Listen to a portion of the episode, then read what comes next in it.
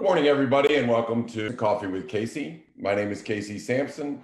Come on to you every Thursday at 11 o'clock to kind of look at the real estate market and what's happening.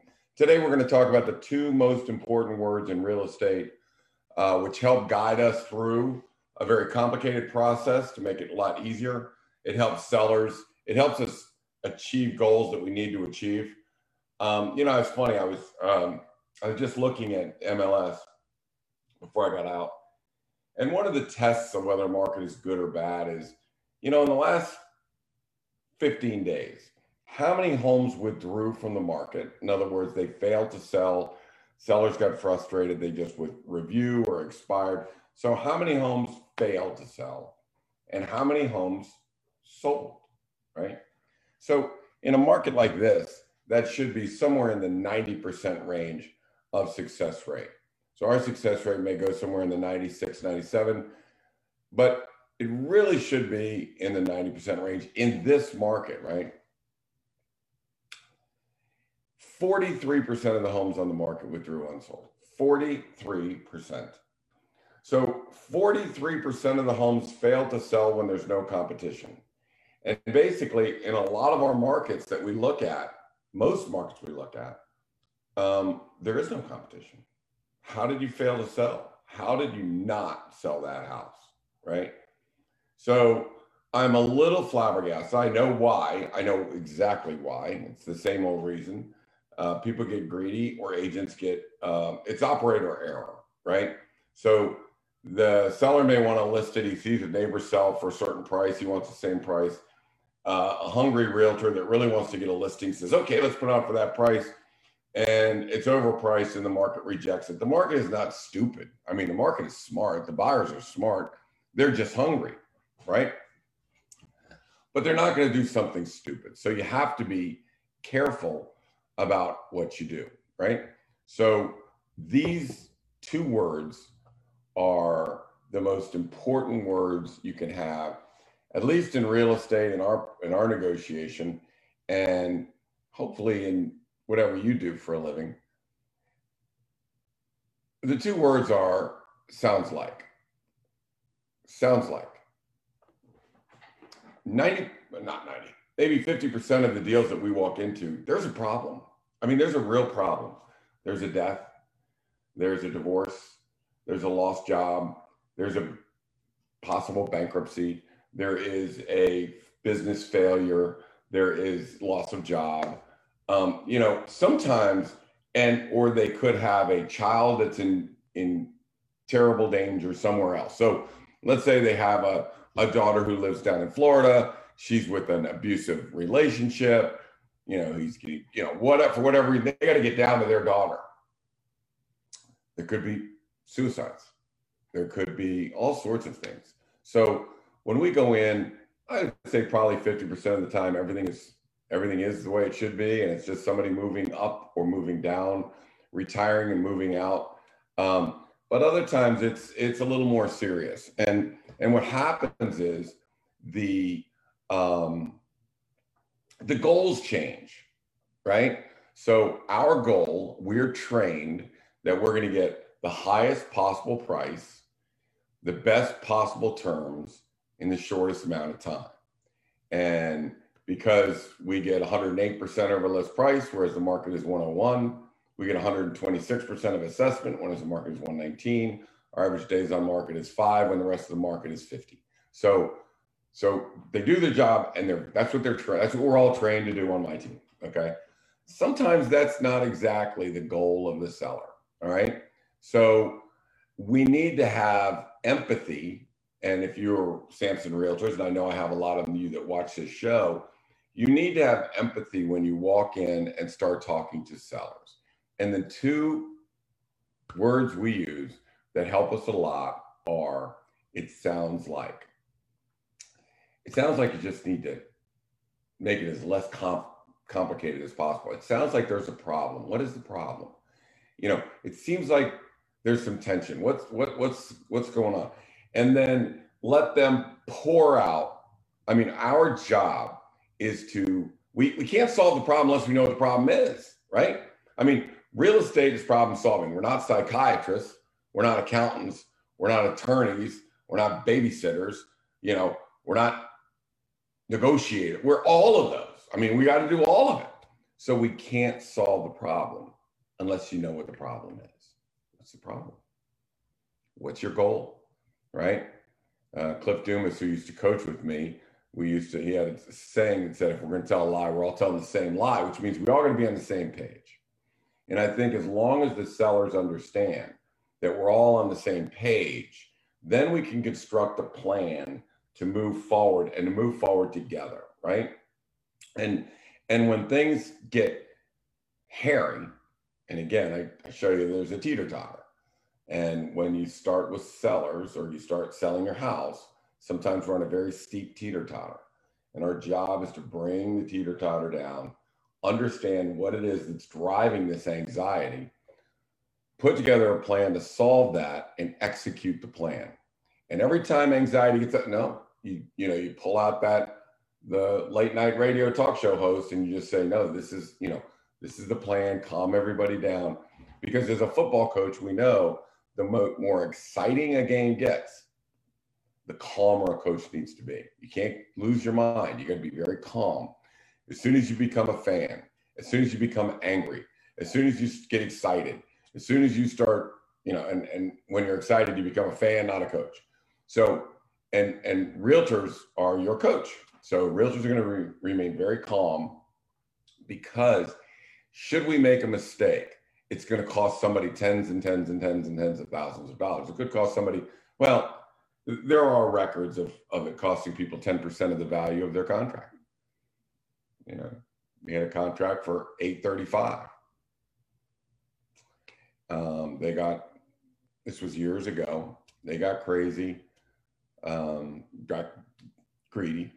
And so we decided not to work together, and they went with someone else. And before you know it, not only did they lose value in the house, but they got stuck with some massive home inspection bills.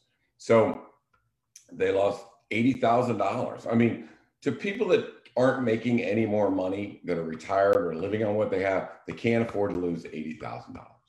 And that was 5 years ago, 6 years ago. So we can't afford to lose money, right? So we need to have a plan. We need to remain calm. And we need to execute the plan. And in order for us to execute a plan, we need the word sounds like. We need to have empathy. We need to investigate. We need to find out what is the issue. I mean, we have had sellers just freak out over very simple things that really there was no cause for that. But you could tell the anxiety level is so high. We had to, it sounds like you're really upset about it. I mean, it's just what's going on, seems like you're really anxious about something. And then all of a sudden they'll start opening up and talking, and we'll understand. And I think that the more they talk, the more that we understand, the more we all feel we're on the same page. And then we need to readjust our strategy and move forward.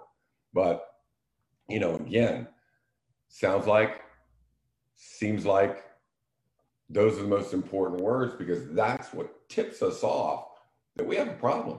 And we don't have a little problem, we got a problem. In a divorce case, which is, maybe 20, 25% of our stuff, these people are not the only people going through a divorce. There's a lot of people going through divorce, but there's a different process that you do. There's a different way you prepare the house. There's a different way you communicate. There's a different way that you present everything. It has to be a lot more detailed. It has to be one for each, and every detail's got to be covered. Why? Because everything is under legal scrutiny, right? So if it's under legal scrutiny, then we need to paper everything.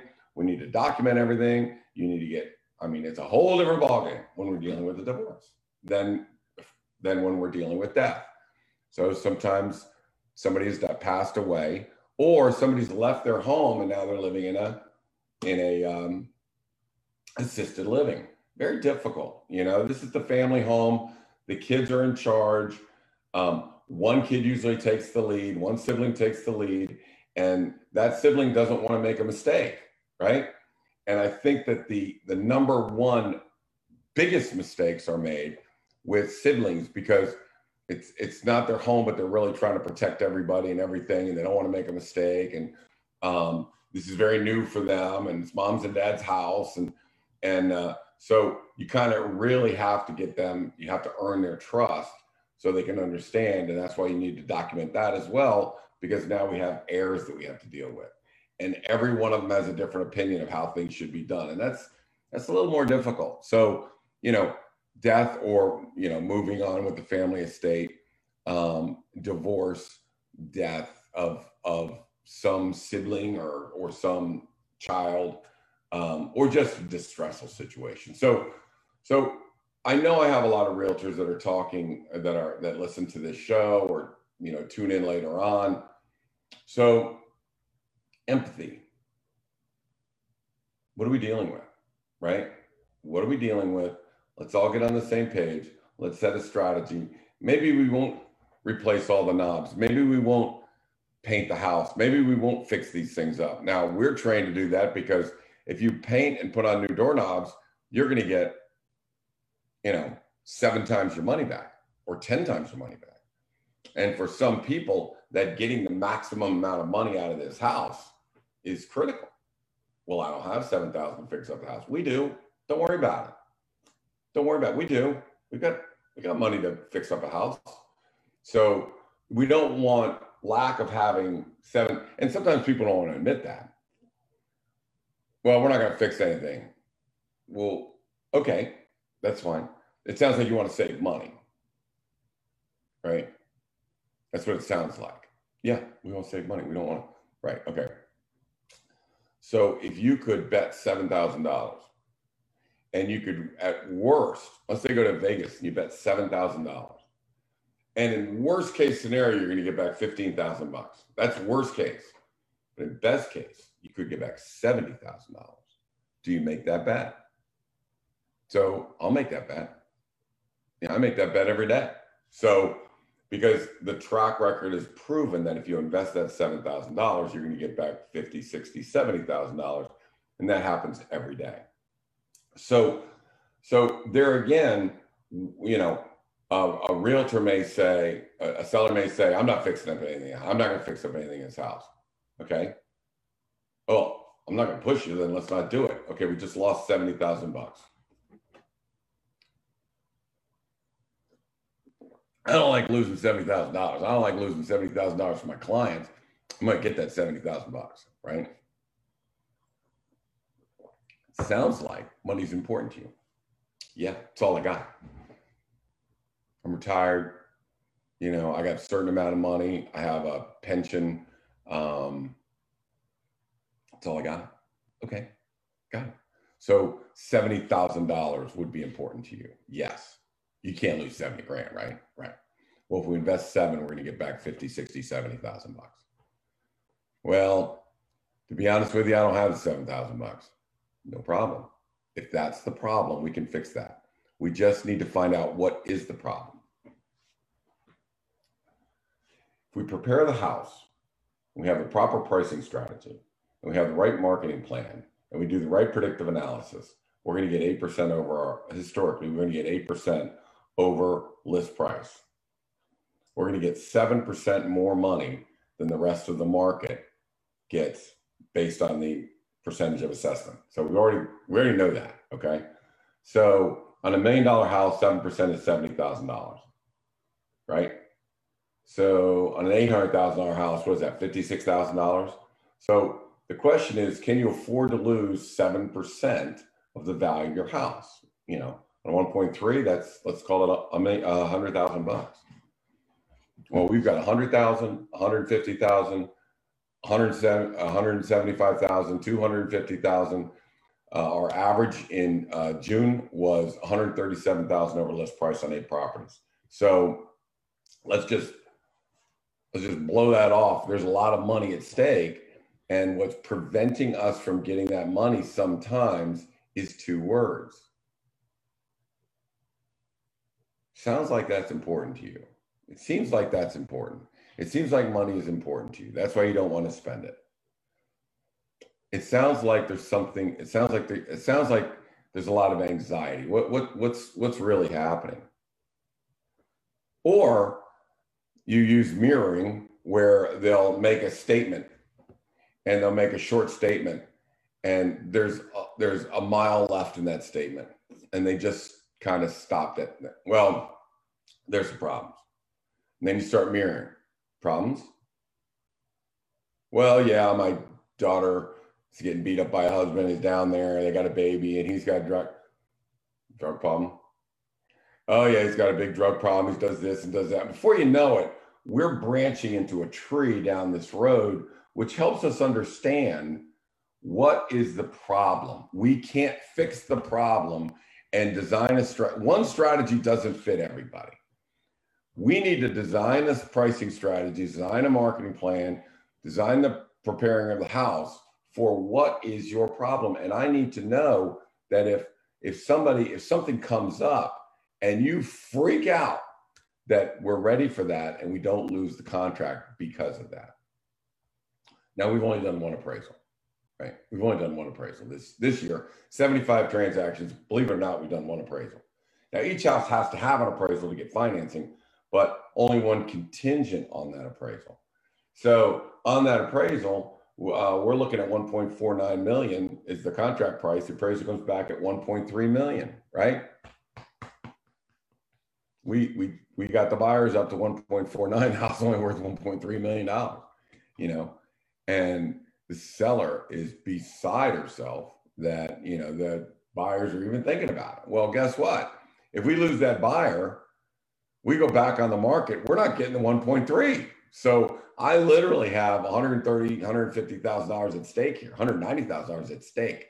So we're not that, well, it sounds like you really need that money. Well, yeah, we got to have every now. Okay. Well, if we lose the contract, right, then we got to go back on the market. We have to, you know, we don't have to disclose it was 1.3, but we got to just, you know, they're going to want to know, why did our contract kick out? Well, your next contract's coming in at or below list price. That's 1.3 million. Nothing we can do about that. So we can't get back on the market. We cannot go back on the market. We have to cut a deal. We have the perfect buyer. Now, let's flip this around. Now we've talked about the seller, okay? And how we, you know, how the seller needs to come out and we need to get this information so we can help come with a strategy. Let's flip that onto the other agents, okay? So right this second, we have two houses. We usually launch about 2 or 3 houses a week. And we have a bunch of people that are favoring it, a bunch of people that are showing it. Oh, heck, it's breaking loose, right? Well, this same strategy works when you're talking to the agents that are bringing in their clients. They're more than willing to tell you about their client. All right, so our agents are very skilled at pulling information out of that selling agent. Where are they coming from? How many kids do they have? Have they had any contracts before? Are they just starting looking? And the agents, blah, blah, blah, blah, blah, blah, blah. Well, all this information is going in here. We're cooking it. And by the way, that $1.3 million listing that sold for 1.49 that appraised for 1.3, I knew through this interrogation that it's the only house the two of them ever agreed on in the last 5 years. They've been looking for 4 or 5 years. It's the only house they both agreed to. They both love it. They put in some contract, but, you know, one doesn't like it, so they're not willing to bid what it's worth. I got the right buyers. I mean, there's no doubt about it. So when we're playing chicken of, they came back and said the contract is, or the appraisal is 1.3, we want 1.3. Using the information that we pulled out of them, I know they're not going anywhere, right? They're probably not going to spend 1.49 million, but they're not going to get it for 1.3 million. We're going to end up somewhere in a fair range, okay? Fair range. So, you know, we get our own appraisal, we go back, we're just trying to be fair. We're just trying to be fair. So part of the negotiation is we want to be fair. We don't want anyone getting emotions involved. No emotions. Let's do what's fair. We got an appraisal. We agree to this. And before you know it, you've negotiated 1.3 million, 1.43 million. So we're still 130 over list price, right? And we got there because we interrogated the agent. We know who the agents are. We know what they're thinking. Let me give you another example. We had one where it was $1.4 million. And they're the only people that were looking at the house. That's all we really had. So Kelly, in talking with the agent, finds out they've already lost 3 or 4 houses. That's very valuable information. So they bring in a contract at $1.4 million. It's a full price contract. It does have a home inspection, it does have an appraisal.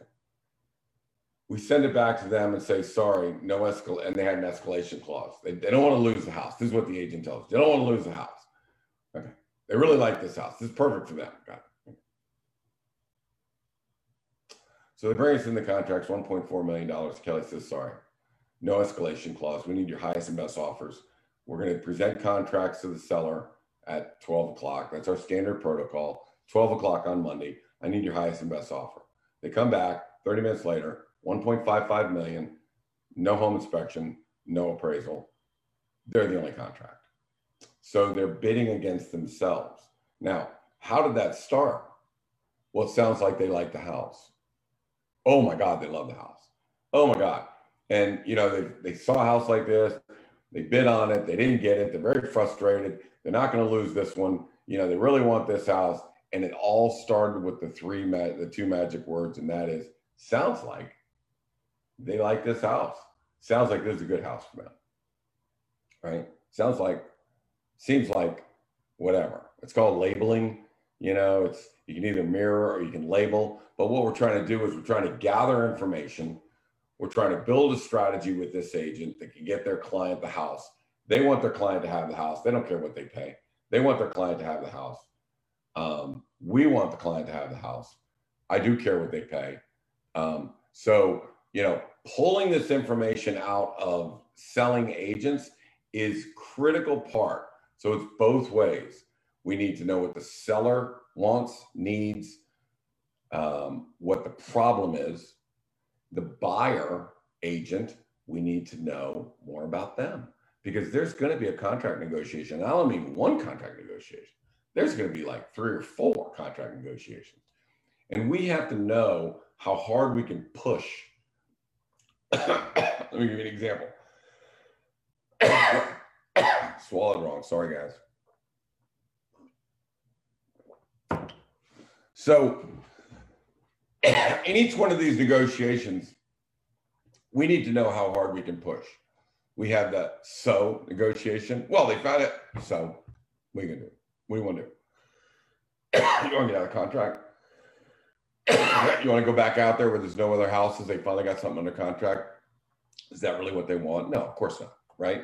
So we negotiate throughout. Sometimes there's, you know, a problem, a flood, an inspection, you know, and then we just go right to our key word, which is protocol. There's a protocol for that. We have something break. We have it fixed by a licensed contractor. We have it inspected to make sure it didn't do, you know, we find it, fix it, and inspect it, period. No ifs, ands, and buts. Everything's above board. Everybody knows what it is. We don't want to sell a defective house. We don't want to sell something wrong. Find it, fix it, inspect it. Basic protocol. No reason for anybody to get excited. And communicating that to the buyer and communicating that to the seller means that we're all going to be fair, and we're not going to, you know, a seller may want, again, let's get to the empathy part of this. A seller may want you to negotiate on their behalf. Be a tough negotiator. So we had one where, you know, they get $150,000 over list price, and then something happened. I forget what it was, and the seller goes, "You're not negotiating on our behalf. This is ridiculous. You know, you're favoring the buyer." It's like, no, I'm favoring trying to keep the $150,000. I want to keep the money. We don't want to lose that money. So there is a point where negotiations are important, where you want to be tough. But, you know, when you're negotiating, they don't think you're being tough. They think you're being fair. Right? Fair. So we show them what's fair. Now, I'm the one dictating what's fair. I'm the one putting the prices on. I'm the one that's in control. I'm the one that, you know, I'm just trying to be fair. I'm not trying to piss anybody off. I'm not trying to over-negotiate. And like I said, I think the last Coffee with Casey I did was something about the power of being nice. If you're an agent and you're trying to negotiate hard, you're out. Next. Get the next agent in here. Get them the hell out of here. You bring in a contract and you want to jam it down these sellers' throats. They're going to take, you're out. See you next. Because if you're willing to try and jam a contract down before we sign, what kind of a knucklehead are you going to be when it's over? When you have the contract, then like, we're bringing in inspectors. We're going to look at it. We got some serious problems, undisclosed issues. The appraisal came back. We need to readjust. Next. We are not going to do that. We're not going there. So if you as a buyer or a seller are looking for a tough negotiator, you need to find somebody else because they're a problem. And everybody knows it. We work together. We do what's fair. We put people in a situation where they have to overbid on houses. We definitely do that in order to get them. We do highest and best offers. That, you know, the seller goes, where's the magic? It's like, that is the magic. First 3 days, $150,000 over list price. That's the magic. That's it. You prepared it. We priced it right. We marketed it right. We looked at the account. We looked at the predictive analysis. You got the bids in. We went the highest and best offers. It's $150,000. It's over list price. It's no home inspection. It's no thing. You had one buyer. That's the magic. Ta-da! So where does all that come from? It comes from two words. Sounds like me. We use it a lot. We use it a lot. So, you know, I would just say that if you're an agent and if you're an agent, you need to know how to strategically use those words. You need to strategically use mirroring techniques. And that is only to gain information you need to build a plan that we get the maximum amount of money in the shortest amount of time for our clients. And if I was a selling agent, I would be more, sounds like, to the listing agent, trying to get more information out of them, which can help you build your contract. But this is no place for people that are not nice. Like I said, Danny has probably 5,000 agents at Samson Properties right now. It is number one in the Fairfax, Loudoun County, and Prince William County. And he only had two rules: be professional and be nice. And it's amazing how everything comes around, that by being nice, and again, our number in Vienna is about, by October 1, we will probably in Vienna have $64 million settled in Vienna. And the next closest person to us is at about 14. So that's what nice, that's what strategy, that's what having a good pricing strategy, marketing plan, predictive analysis. That's what happens when you get a track record. And that's what happens when you use empathy with the sellers to understand what is the problem, how do we build a platform to move forward, and what's going to be our triggers that may cause anxiety, may cause you to be upset, and make a mistake. So we just need to go over that we can't get upset when we're negotiating. We can't get upset as we're moving on to settlement. The last thing we want is a deal to get unhinged somewhere along the way, right? We want to keep that deal active and keep it going. The house goes back on the market, that's a bad thing. Again, one last thing, I know I'm running out of time, but the use of that negotiating strategy of having backup contracts behind that initial contract is critical, because 25% will kick out. And when they do, you slide that second contract in without anybody, you know, without going back on the market. So, you know, that kind of being nice keeps everybody in the game until the deal is done. And that is Thursday morning, Coffee with Casey. My time is up. You can catch me, not next week. Next week, I'm going to be catching marlin in the Outer Banks and some mahi-mahi and play a little golf. So not next Thursday. Thursday after that at 11 o'clock, I'll come back. We'll talk about whatever.